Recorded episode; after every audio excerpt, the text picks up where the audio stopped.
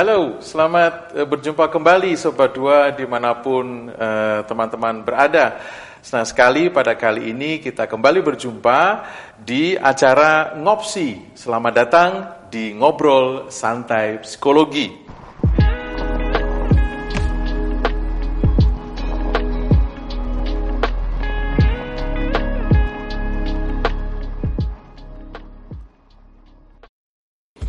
Nah teman-teman sekalian tentunya kita pernah dengar beberapa jenis cinta yang pernah sering kita dengar adalah mungkin filia, ada eros, ada storge, ada agape. Filia itu affectionate love, kalau eros itu romantic love, kalau storge itu familiar love atau kasih ya, kekeluargaan, kalau agape itu selfless love.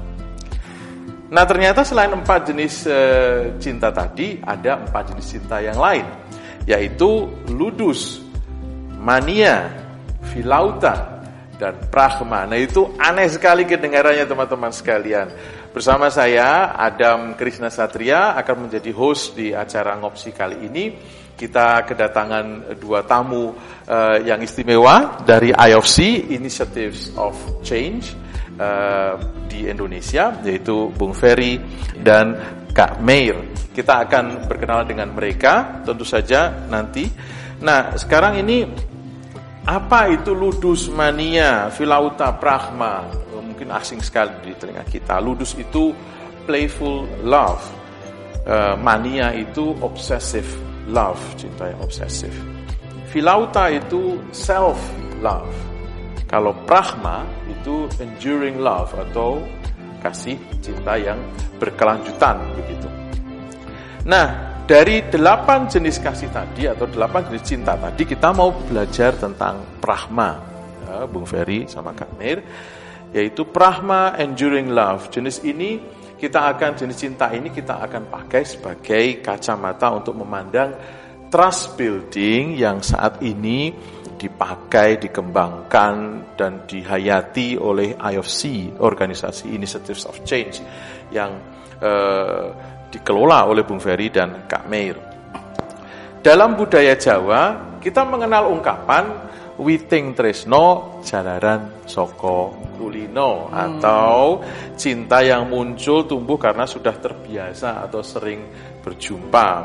Nah, dapat dikatakan itulah arti dari cinta prahma sedikit mirip dengan filia mungkin, tapi prahma adalah jenis cinta yang sifatnya juga bisa bertahan lama.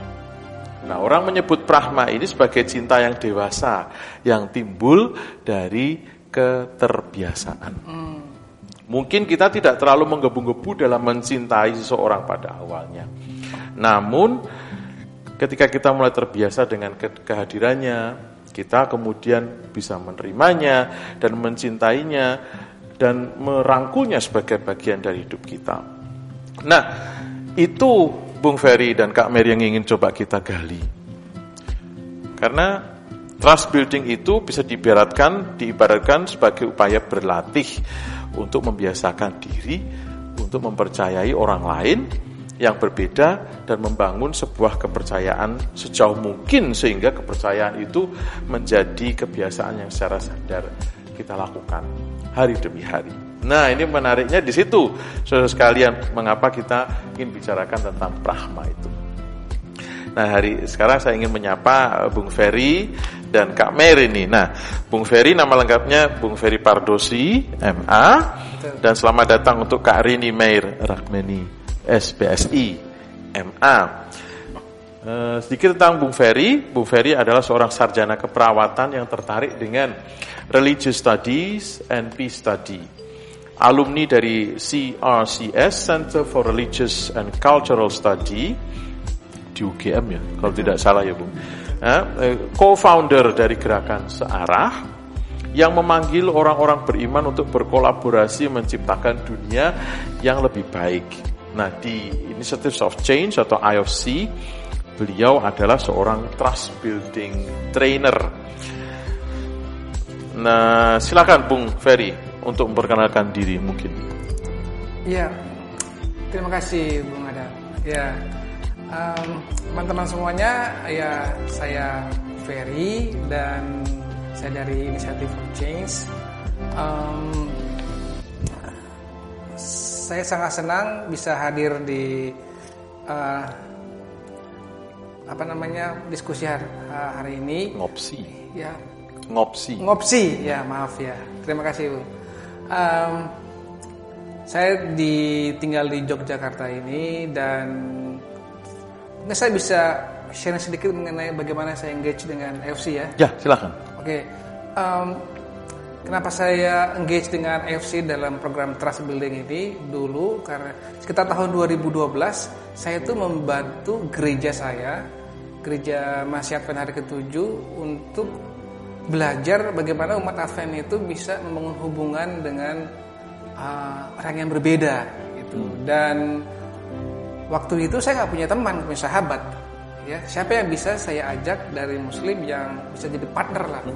Bagaimana bisa berkolaborasi lalu berkomunikasi ya. gitu dan saya berdoa gitu pada Tuhan Tuhan saya membutuhkan seorang Muslim yang bisa juga menjadi partner menjadi jembatan juga hmm. yang membangun jembatan juga dan akhirnya Tuhan menunjukkan ada teman namanya Miftahul Huda hmm. dan dia aktif di Initiative of Change dan dia di Jakarta waktu itu dan akhirnya saya share apa passion apa passionnya saya dan juga dia juga share apa passionnya dia lalu dari situ kita punya ide yang sama untuk membangun trust di antara orang-orang yang berbeda kira-kira begitu sampai saat ini kami uh, tetap berkolaborasi lalu akhirnya saya aktif di dalam Initiative of Change Indonesia jadi dengan Kak Miftah Miftahul siapa namanya? Miftahul Huda. Miftahul Huda menjadi partner kerja yang uh, langgeng sampai sekarang juga ya. Bung Ferry. Betul sekali. Oke, oke, oke. Ya baik, terima kasih Bung Ferry untuk perkenalannya, perkenalan yeah. singkatnya. Selanjutnya Kak Meir. Nah, Kak Meir ini uh, adalah seorang sarjana psikologi, psikologi lulusan dari Universitas Kristen Satya Wacana Salatiga. Lalu pendidikan S2 juga uh, di bidang psikologi, tapi psikologi pendidikan di Universitas Gajah Mada. Nah, beliau saat ini berdomisili di Yogyakarta, menginisiasi Bambu School, sekolah bagi anak usia dini, dan per, perempati wadah belajar kesehatan mental dari perspektif Kristen. Beliau aktif sebagai trainer di Initiatives of Change pada dua program Initiatives of Change yaitu Trust Building dan Sekolah Rekonsiliasi. Nah itu sedikit yang bisa, eh, yang saya sampaikan tentang eh, Kak Mir. Mungkin Kak Mir bisa menambahkan tentang seperti Bung Ferry tadi engagement atau bagaimana awal mulanya eh, pertemuan Kak Mir dengan eh, IOFC ini. Oke, terima kasih Pak Adam. Um, pertemuan saya dengan IOFC sendiri sangat personal ya, ya. karena berangkat dari um, kegelisahan terhadap masalah pribadi, mm-hmm. lalu kemudian kemudian kebetulan Bang Ferry yang memperkenalkan mm-hmm. itu sudah mepet ada acara Youth Leadership mm-hmm. Camp dari IOPC di Malang. Mm-hmm. Saya berangkat tidak kenal siapa pun mm-hmm. dan ketika masuk ke sana mengikuti setiap rangkaian kegiatan mm-hmm. uh, itu benar-benar terkena begitu di hati saya. Mm-hmm. Saya lihat ini uh, kok ruang-ruang ini sangat aman ya. Aman. Kok ya. suasananya, atmosfernya, atmosfernya menenangkan sekali. Hmm. Tepat setelah itu ada sebuah relasi di uh, keluarga saya yang terpulihkan hmm. hubungan saya. Dan sejak saat itu saya pikir uh, saya tidak ke mana-mana. Hmm. Saya di sini, saya menemukan rumah kedua saya di IFC dan ya mulai uh, karena sibuk bekerja ya mulai cari-cari apa yang bisa saya kerjakan seadanya di IOFC dan sampai sekarang masih betah begitu di sini. Wah ini penting nih kalau IOC sudah disebut sebagai rumah berarti selanjutnya adalah merasa betah dan itu nanti tidak ingin keluar dari IOC gitu. Itu, sudah menjadi rumah sendiri, rumah kedua. Ini ada sudah ada apa ya keterikatan antara jiwa dan tempat itu dan apa siapa orang yang ada di situ. Ya, terima kasih Kak Mir, selamat datang juga di acara ngopsi ini, Bung Ferry. Kita akan uh, melihat sedikit penayangan video singkat tentang uh, IOC yang uh, akan menanyakan sedikit tentang trust building atau kegiatan trust building di Papua dan kegiatan trust building di Bandung. Mari kita silahkan kita menyimak bersama-sama.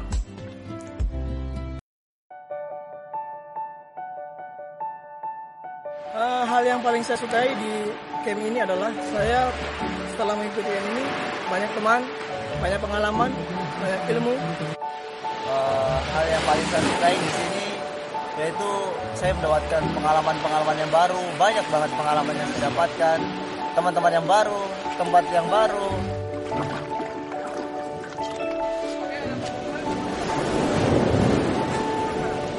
Saya mendapatkan banyak teman baru dan bahkan sangat-sangat menjalin kasih yang daripada Allah itu sendiri. Dan saya bersyukur itu karena Allah yang membuat kami boleh tetap seperti ini.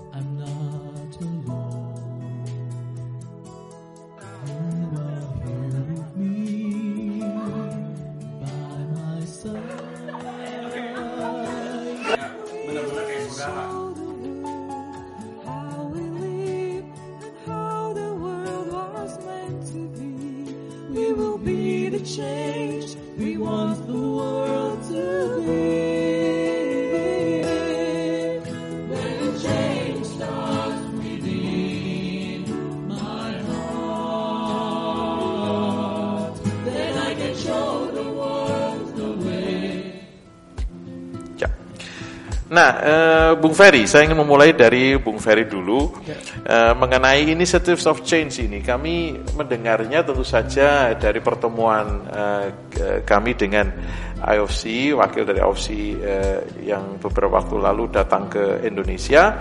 Dia datang dari Belanda, Willem Jansen, tentu saja Bung Ferry yang mendampingnya. Nah itu mungkin boleh dijelaskan lebih singkat, uh, secara singkat begitu ya, uh, Bung Ferry tentang apa itu IOC chapter Indonesia ini. Oke baik terima kasih. Uh, IFC chapter Indonesia itu sebenarnya adalah bagian daripada IFC internasional. Hmm. Ya karena IFC ini organisasi global hmm. dan IFC masuk ke Indonesia itu ya di sekitar tahun 2002 hmm. ya ketika ada delegasi orang-orang muda dari Indonesia itu mengikuti konferensi Asia Pasifik yang ke-10 di Malaysia. Nah, delegasi-delegasi yang pulang ini juga merasakan hal sama ketika mereka mengikuti konferensi ini. Kok ada sesuatu yang powerful gitu loh ketika mereka menghadiri konferensi uh, di Malaysia pada waktu itu. Dan ketika mereka pulang, kayaknya kita nih harus membuat uh, program yang sama gitu di Indonesia. Kayaknya Indonesia ini memerlukan IFC. Itu karena banyak membicarakan sesuatu yang bisa membantu Indonesia. Nah, jadi kira-kira begitu mengenai uh, IFC di Indonesia dan lalu kemudian berapa tahun kemudian terbentuklah uh, apa namanya organisasinya lalu dilegalkan di dengan notaris di badan hukum kan berarti ya. ya. Nah ini saya melihat uh, anak muda yang mulai uh, bergerak ini ya, Kak Meir juga uh, Bung Ferry. Anak muda yang memulai inisiatif dan ini sangat cocok sekali dengan dengan uh, nama dari lembaga ini Initiatives of Change. Jadi inisiatif itu yang diutamakan. Nah di situ uh, kami sering membaca uh, dari website, dari literatur yang kami miliki tentang IOC itu trust building itu satu di antara tiga hal yang sering muncul dari pembicaraan dalam IOC. Nah kira-kira arti penting trust building itu bagi perjuangan IOC secara umum itu apa sih Bung Ferry? Nah mungkin eh, mungkin bisa jelaskan trust building itu apa eh, se sebagaimana yang dipahami oleh IOC itu sendiri. Oke, okay, um, trust building yang dipahami oleh teman-teman IFC ya. Mm-hmm. Sebenarnya karena kita melihatnya uh, Indonesia mm-hmm. dalam konteks Indonesia mm-hmm. ya di mana uh, perbedaan-perbedaan kelompok itu ya banyak membuat ketegangan-ketegangan dalam masyarakat ya dan sudah tegang lalu juga sangat minimnya ruang yang aman ya untuk uh, ketemu nih orang-orang muda untuk berdialog untuk bertukar bertukar ide dan segala macam gitu.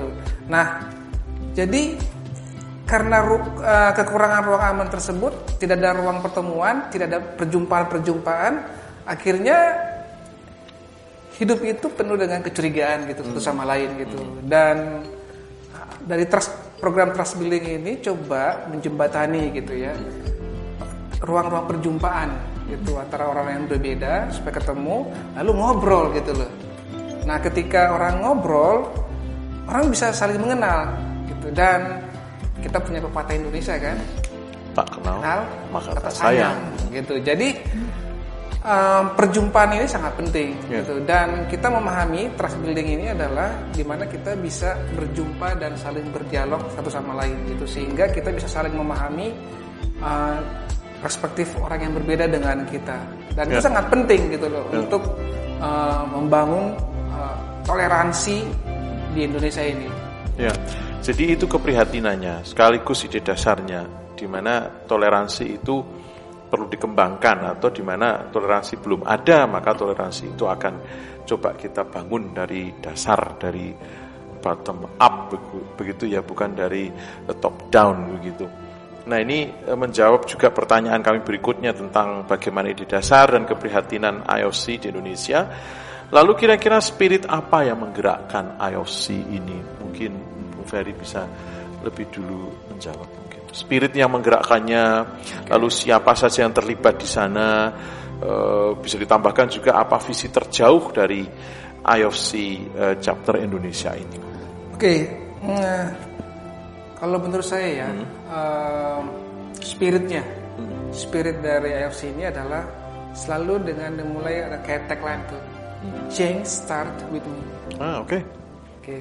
perubahan itu dimulai dari diri saya. Semacam motonya begitu ya? iya, ya? Oh, okay. itu motonya. Dan change start, with, with me. me. Uh, change, yeah. change starts with me. Start with me. Ya. Iya. Dan kadang-kadang kan kita uh, ingin ketika kita melihat perubahan di Indonesia ini ya, atau dalam komunitas kita terkecil pun, ya, kadang-kadang bukan kadang sering kita melihat bahwa orang lain itu harus berubah, hmm. gitu. Hmm.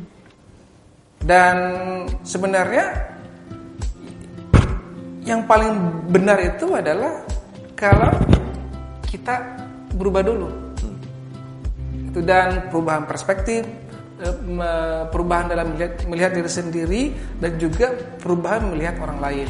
Hmm. Gitu. Nah, ketika kita sudah melakukan perubahan hmm. ya dan untuk perubahan-perubahan itu ada toolsnya di dalam IFC ya, seperti kayak ada quiet time, hmm. Ya sesi quiet time uh, kita coba untuk uh, berefleksi ya terhadap diri sendiri gitu untuk hari ini tuh saya tuh sudah mengamalkan nilai kejujuran nggak hmm. dalam keluarga saya hmm. atau di dalam pekerjaan saya hmm. oke lalu juga apakah saya sudah mengasihi atau tidak oke lalu apakah saya sudah peduli lalu apakah um, motif-motif saya itu sudah murni belum? Hmm. Atau ini ada udang di balik batu? Kira-kira begitu. Nah setelah melalui proses quiet time tersebut, ya itu akan apa namanya akan mulai terkikis lah ya sesuatu yang menghambat kita untuk bertumbuh hmm. ya cara spiritualitas juga yeah. ya. nah setelah kita mengalami perubahan lalu kita spirit yang kedua adalah engage orang lain itu tadi kayak di, diceritakan oleh Meir tadi ya karena saya berubah lalu kemudian ya saya engage ini Meir dalam program AFC. Ya, hmm. jadi ada ada semacam tindak lanjutnya dari dari perubahan yang kita lakukan dari diri sendiri kemudian ada langkah selanjutnya yaitu komitmen tadi. Iya, betul. Engagement maaf, engagement ya, ada, engagement ada, gitu. Nah, setelah kita uh, sudah berengage ya hmm. dengan orang-orang termasuk saya juga sudah engage dengan Miftahul Huda kan hmm. lalu kita sama-sama untuk uh, creating apa ya menciptakan jawaban gitu loh untuk masalah-masalah yang kita hadapi bersama. Okay. Gitu. Nah, jadi memang e, harus ada orang lain yang e, kita ajak untuk bau membau melakukan sebuah, sebuah inisiatif begitu ya. ya. Kalau kita kalau saya tadi ingin coba carikan. Lalu siapa saja yang terlibat di sana, Bung? E, e, apakah mereka itu semua dari kalangan e, usia tertentu ataukah sebenarnya initiative of change ini terbuka untuk segala generasi atau bagaimana? Apakah ada Oh, ini sebenarnya mm -hmm. terbuka untuk semua orang, mm -hmm. ya dari semua agama juga ya. semua agama, ya bahkan bukan hanya orang muda, mm -hmm. orang tua juga, mm -hmm. dan bahkan juga anak-anak. Mm, ada ya. juga anak-anak. Ada anak-anak juga. Jadi mereka belajar uh, akan nilai-nilai IFC tadi, mm -hmm. bagaimana mempraktekkan quiet time. Mm -hmm. Karena quiet time itu sesuatu yang paling sulit ya sulit, kita ya. jalankan ya. ya, ya. Apalagi dengan ya. zaman sekarang ya, informasi kita itu banyak sangat banyak, ya. lalu handphone ya, gitu, ya. sehingga kita nggak punya waktu itu untuk udah dulu diam gitu, ya. berefleksi gitu. Nah, dan banyak juga di Indonesia ini, contohnya ada di Magelang, saya berketemu dia seorang Habib, hmm. ya dan ketika dia mengenal IOFC, hmm. wah itu dia banyak mengalami banyak perubahan dalam hidup ya. Hmm. Terbantu sekali dia. Terbantu sekali. Dan dia salah satu leader dari tokoh dari Muhammadiyah hmm. ya dan dia sangat keberkati. Ketika hmm. saya main ke rumahnya, hmm. dia sharing mengenai hmm. bagaimana dia bergabung dengan IFC. Hmm lalu bagaimana nilai-nilai FC itu lalu program-program FC itu bisa membantu dia untuk bertumbuh. Menjadi seorang pemimpin menjadi suami yang baik dan menjadi seorang ayah juga yang luar biasa untuk anak-anaknya. Itu sebuah apa ya uh, sebuah pertemuan yang tidak disangka-sangka uh, dan dia adalah tokoh penting. Dan uh, kemungkinan nanti dia juga bisa mempengaruhi yang lain berarti kan ya. E, kalau misalnya dia sudah mengalami perubahan tentu saja dia bisa menularkan itu ke yang lainnya. Saya tertarik sekali dengan quiet time itu tadi. Nah di quiet time itu tentu saja kita memikirkan banyak hal ya. Orang saya setuju dengan apa yang disampaikan Bung Ferry tadi Kak Mer um, tentang bahwa quiet time itu saat yang paling sulit untuk dilakukan. Orang bisa kelihatan quiet, orang bisa kelihatan silence begitu, tapi tidak tahu badai yang sedang berkecamuk di dalam dirinya itu seperti hmm. apa. Nah itu quiet time itu sebuah mungkin saya bayangkan sebagai satu cara untuk meredam semuanya sehingga bisa muncul hal-hal yang terlihat dengan jelas di depan pandangan kita paling tidak ya secara batiniah begitu. Nah, uh, visi terjauh dari IOPC chapter Indonesia ini apa, Bung? Visinya yang ingin diraih gitu atau dituju? Visinya ya. Oke, okay. saya sebenarnya bukan orang de organisasi ya, mm -hmm. gitu. Saya trainer gitu. Mm -hmm. um, pemimpinnya itu namanya Hayati, mm -hmm. ya. Tapi kalau saya bisa tangkap mm -hmm. ya, visi dari IFC untuk saat ini adalah bagaimana membuat uh, bagaimana semakin banyak orang-orang muda hmm. ya di Indonesia ini uh, mengikuti program-program dari FC khususnya trust building hmm. dan juga nanti ada juga School of Reconciliation begitu hmm. nanti mungkin bisa terangkan oleh Mayor ya. dan dan juga bagaimana orang-orang muda bisa itu bisa melakukan namanya quiet time hmm. itu saya lihat yang visi yang paling jauh yang saya lihat ya saya bisa pahami dari uh, bagaimana teman-teman leaders di IFC itu uh, ketika sharing apa ide-ide mereka. Hmm. Ya, terima kasih Bung Ferry untuk uh, penjelasannya. Nah kita tadi saya ingin mengarahkan ke Kak Ray sekarang, eh, Kak maaf. Uh, Kak Mir ya kok, kok Kak Rai sih? Salah. Kak Mir ya. Nah ini menurut Kak Mir bagaimana? Itu prinsip-prinsip dari trust building menurut IOC itu apa? Tadi kita dengar nih uh, sering dengar dari Kak uh, dari Bung Ferry ini mengenai trust building. Tapi kami pengen tahu nih Sobat Dua juga pengen tahu mungkin apa dan bagaimana eh, prinsip-prinsip dari trust building yang sedang dilakukan oleh IOC ini. Oke terima kasih Pak.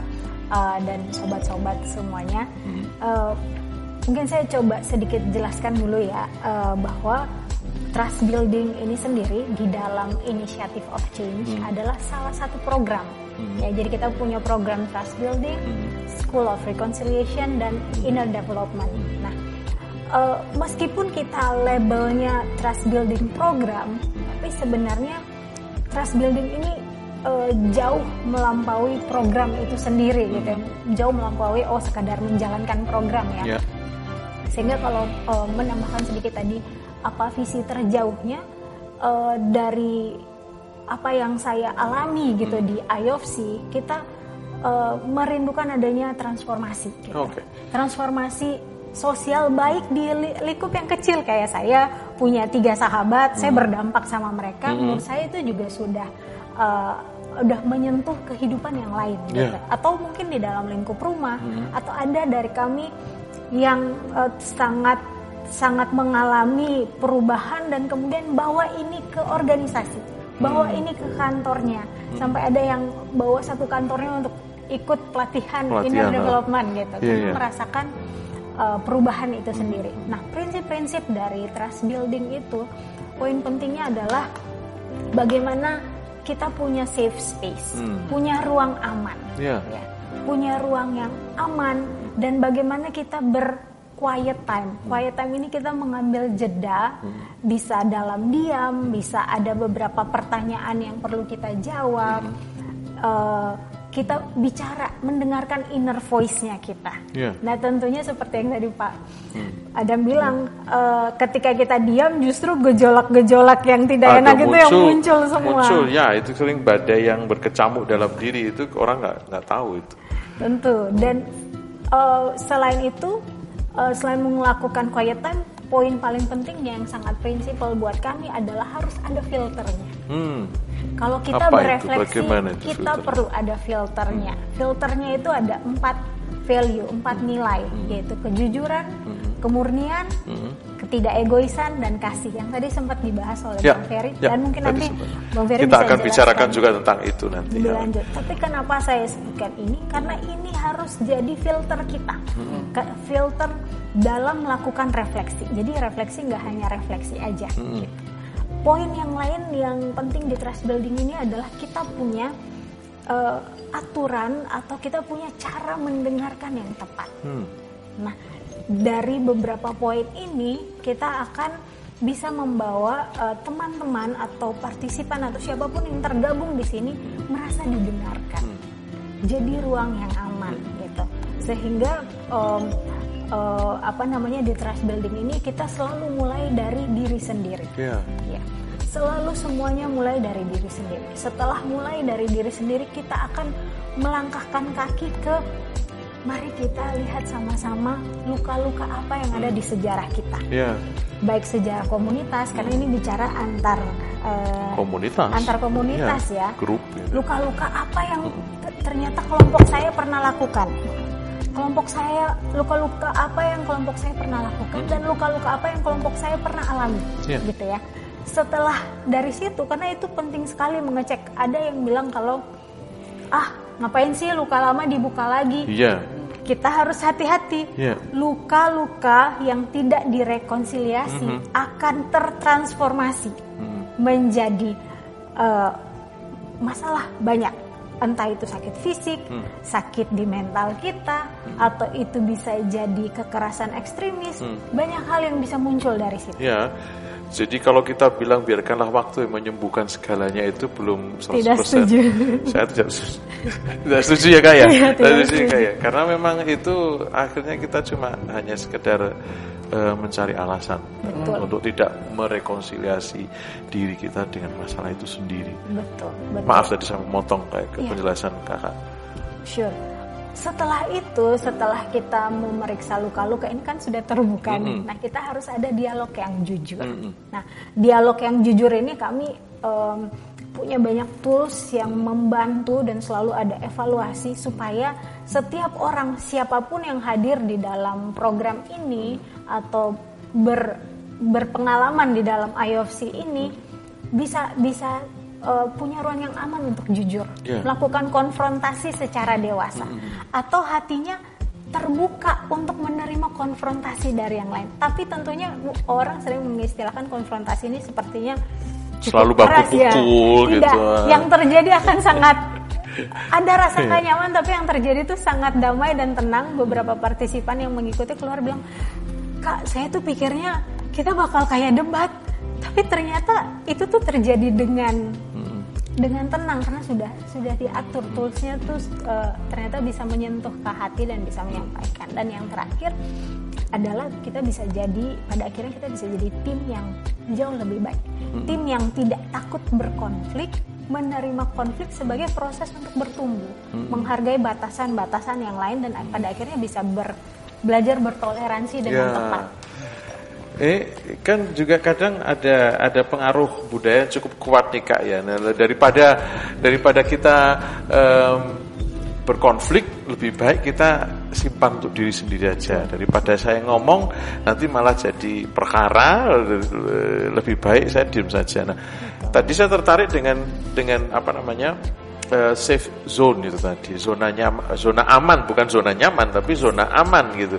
Zona yeah. aman di mana semua orang bisa menyampaikan isi hatinya sobat duta wacana. Karena itu penting sekali bagaimana kita perlu untuk bisa menyampaikan ada tempat yang nyaman untuk bisa menyampaikan tempat yang aman untuk bisa mengungkapkan semua isi hati kita. Nah ini mungkin inspirasi dan pelajaran buat kita. Mungkin bisa kita belajar sesuatu eh, tentang hal ini dari IOC Nah, eh, Kak Mir ini eh, tentunya memang beberapa prinsip-prinsip trust building ini eh, perlu disesuaikan dengan konteks Indonesia saat ini itu bagaimana Kak Mir? Eh, caranya IOC, IOC Indonesia ini Initiative of Change Indonesia ini berusaha untuk menyesuaikan eh, prinsip-prinsip trust building ini dengan konteks Indonesia ini. Betul. Um, sangat penting sekali kita menyesuaikan dengan hmm. apa yang terjadi dengan uh, kita ya. Contohnya ketika kita bicara segala sesuatu harus mulai dari diri sendiri hmm. ya.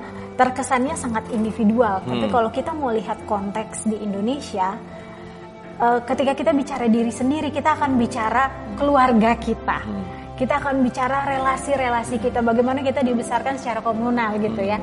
Sehingga um, desain dari program ini, ketika kita bicara tentang diri sendiri, maka kita akan bercerita, hmm. kita akan berefleksi, kita akan memetakan uh, keluarga kita bagaimana, hmm. mengenal diri kita tentunya lewat hmm. cara-cara yang aman. Hmm. Uh, ada aturan-aturan menyampaikan karena hmm. ya balik lagi seperti yang bilang tadi kita kecenderungnya ah simpan aja, hmm. ah nggak enakan hmm, yeah. gitu ya. Yeah. Nah ada aturan-aturan, uh, ada alat-alat atau alat yang digunakan dalam program dalam artian metode-metode diskusi dan lain-lain yang uh, dijaga ketat oleh kami, yeah. ya supaya tidak menghakimi, hmm. tidak memberi saran, yeah. begitu, supaya tidak melakukan proyeksi. Kita cenderung suka uh, istilah sekarang tuh lomba-lombaan siapa yang paling uh, menderita. Ah, kamu hmm. masih mending, saya lebih menderita lagi gitu ya. Nah, itu aturan-aturan yang tidak boleh dilakukan dan itu benar-benar dijaga. Hmm. Sehingga ketika ada seseorang bercerita, kita mendengarkan pakai mata, telinga dan pakai hati. Gitu. Nah, itu pakai Begitu mata, juga dengan hati. sebaliknya. Gitu. Dan ada selalu momen of silent. Menurutku itu jeda. Jadi ketika ada yang bercerita, ada uh, momen di mana kita menghargai ceritanya. Hmm. Gitu. Tidak langsung menanggapi, tidak langsung memberikan kritik, saran, itu tidak ada. Hmm. Seperti itu. Jadi nah, kalau diceritakan, mungkin terkesannya seperti oh uh, oh begitu kayaknya saya tahu deh tapi kalau dialami itu rasanya beda sekali ketika kita benar-benar didengarkan dan kita hmm. tidak dihakimi sama sekali ya mungkin kita harus uh, apa ya kita memiliki satu pembina pendamping yang mencoba untuk mengeliminir distorsi-distorsi saat seseorang itu berusaha untuk mengungkapkan sesuatu itu. Nah terima kasih Kak, dari sini kita bisa belajar bahwa prinsip-prinsip seperti itu bisa kita sesuaikan dengan konteks di mana pun kita berada di Indonesia dengan budaya seperti ini. Nah tadi kita sempat menyebutkan beberapa aktivitas dari IOC, uh, uh, Kak. um, School of Reconciliation, Inner Development, lalu Trust Building. Nah ini kira-kira um, tiga hal ini apa sih benang merahnya kak? Hmm, hmm. Ya, um, kalau kita tarik lagi balik ke mengenai kasih hmm. yang berkelanjutan, ya. ya. Pada dasarnya kan kita hidup di dunia ini semua orang kalau mau ditarik garisnya akan berbicara tentang kebutuhan akan kasih gitu yeah. ya. Kemudian akan rasa percaya, akan trust itu sendiri. Nah, kalau um, benang merah dari ketiga ketiga aktivitas, aktivitas ini ketika bicara mengenai School of Reconciliation atau sekolah rekonsiliasi, hmm. kita bicara mengenai bagaimana mengenal kasih yang sejati, hmm. bagaimana membangun trust, bagaimana mengenal diri hmm. secara personal kita, hmm. gitu.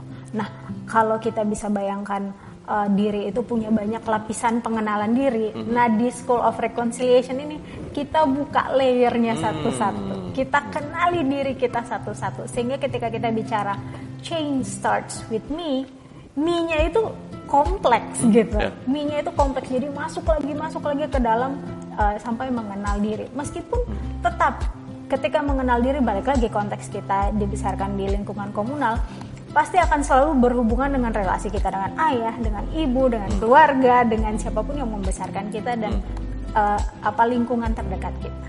Ketika bicara tentang trust building, ini belajar um, menjaga cinta yang berkesinambungan tadi, menjaga trust antar komunitas, ya, antar kelompok dan sebenarnya di dalam kelompok juga, gitu di mana kita berada apalagi di setiap agama pasti banyak aliran-alirannya juga di dalam begitu ya. Nah, menjaga menjaga hal ini di antar uh, komunitas. Sedangkan kalau inner development itu jauh lebih bagaimana menjaga cinta dan trust di dalam kelompok itu sendiri. Ya. Oke. Okay. Jadi yang satunya uh. inter hmm yang satunya intra community, inter communities dan intra self masuk ke dalam diri. Ya, jadi keterhubungan antara uh, horizontal eh, dengan diri sendiri, dengan kelompok itu kelompoknya sendiri dan juga dengan kelompok yang lain begitu. Nah ini sangat spiritual sekali ya kalau kalau uh, saya boleh simpulkan apa yang dilakukan oleh IOC. Nah ini um, saya ingin uh, mendengar nih uh, dari uh, Kak Meir dan Bung Ferry tentang inspirasi spiritual yang menjadi dasar atau energi yang mendorong IOC sejauh ini. Ya, ya. balik lagi ke yang tadi ya, hmm. apa pun nama kelompoknya, hmm. apa pun nama programnya, hmm. semuanya menyuarakan suara perubahan itu harus dari dari dalam diri. Hmm dan sesungguhnya perjalanan mengenal diri itu adalah perjalanan spiritual.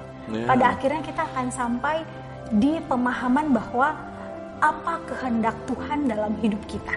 Gitu. Hmm. Apa desain unik apa sih yang Tuhan mau khusus untuk Pak Adam, untuk hmm. Meir, hmm. untuk Bang Ferry gitu hmm. kan. Dan dari desain inilah, maksudnya dalam perjalanan inilah kita mulai lepaskan energi-energi marah, energi-energi ya berkonflik, dendam, energi-energi yang buat kita berelasi buruk gitu dengan orang lain. Prasangka yang bikin kita tidak bisa percaya sama orang, yang bikin kita nggak bisa jadi sumber cinta gitu, hmm. sumber solusi bagi masyarakat, tapi jadi sumber masalah. Nah, yeah. perjalanan mengenal diri dan mengenal orang lain itulah yang uh, mau kita bawa gitu bagaimana yeah. bagaimana perubahan ini bisa menyingkirkan energi-energi ini sehingga akhirnya kita bisa melihat orang lain itu dengan rasa takzim ya hmm. dengan rasa wow dia juga adalah ciptaan Tuhan yeah, saya bisa memperlakukan hmm. dia seperti bagaimana Tuhan memperlakukan saya hmm. dan saya juga bisa memperlakukan diri saya jauh lebih sehat jauh lebih penuh cinta daripada sebelumnya. Iya, iya. Sangat spiritualitas sangat spiritual sekali menurut saya ini. Ini sangat kristiani, tapi juga sekaligus sangat universal sebenarnya hmm. sekalian. Nah, kita tadi mendengar ada empat uh, core values dari IOC. Yaitu honesty, kejujuran, love, cinta, purity, kemurnian, kalau tidak kemurnian, kemudian unselfishness, ketidakegoisan begitu. Nah mungkin Bung Ferry bisa minta tolong jelaskan apa saja eh, nilai-nilai utama dari AUSI ini, maknanya dan juga mungkin ya satu contoh dari tiap hmm. nilai itu. Oke, okay. uh, tadi sudah disebutkan ya uh, empat nilai tersebut hmm. oleh Bung dan juga tadi Mayor sudah menjelaskan sedikit ya untuk melakukan quiet time itu perlu filter mm-hmm. yaitu nilai ini mm-hmm. ya yang tadi sebut ada kejujuran mm-hmm. kasih ya lalu kemurnian dan tidak mementingkan diri sendiri uh, saya, saya yakin kita semua tahu apa arti kata ini ya mm-hmm. itu tapi saya mungkin saya bisa menjelaskan itu melalui melalui pengalaman gitu lebih lebih konkret kan gitu ya karena uh, tahun sekitar tahun 2014 itu saya membuat video. Waktu itu saya lagi belajar menjadi video editor kan gitu, yeah. lalu jadi kameramen juga. Hmm. Dan salah satu teman itu menghubungi saya nama uh, namanya Rera ya. Bang tolong bikin dong video ini ada kesaksian dari hmm. anak AFC hmm. gitu. Oke, okay, saya uh, ke Jakarta membuat. Nah lalu saya dengar kisah ceritanya hmm. seperti ini. Hmm. Ya, uh, ketika dia dulu kan gitu dia melihat mengenai korupsi korupsi DPR hmm. korupsi uh, kementerian korupsi hmm. lalu di mana mana banyak korupsi kan gitu lalu kemudian setelah dia quiet time dia melihat dirinya kan gitu ya dengan empat nilai ini kan hmm. ya lalu dia memeriksa mencek hmm. ya karena di dalam quiet time itu ada tiga hal yang dilakukan yang pertama itu adalah connection connection uh, kepada uh, Tuhan hmm. ya untuk kita berdiam itu ya jedah gitu tutup mata kita terhubung dengan Tuhan hmm. lalu terhubung dengan diri sendiri dengan inner voice dengan hati nurani ya hmm. gitu nah setelah itu kita melakukan namanya correction hmm. dengan empat nilai ini hmm. ya lalu kemudian setelah itu baru direction dari dari correction ini kira-kira apa yang akan saya lakukan ya nah teman saya ini uh, dia menemukan ketika dia melakukan correction itu wah dulu waktu dia sekolah dulu dia pinjam buku ke sekolah mm -hmm. ke mm-hmm. library mm -hmm. dan dia belum balikan belum kembali iya dan dibalikan gitu nah waduh dia menyadari gitu ya saya telah melakukan sesuatu yang salah kan gitu saya korup kan gitu ya harusnya buku ini bisa digunakan oleh adik-adiknya ya hmm. untuk menambah pengetahuannya hmm. tapi ini saya Keep. tahan gitu di rumah gitu lalu akhirnya yang dia lakukan adalah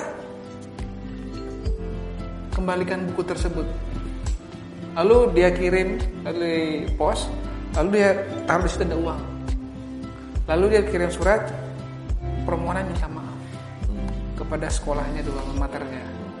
Ya bahwa dia telah melakukan sesuatu yang salah. Tidak jujur ya tidak kasih gitu dan mementingkan diri sendiri.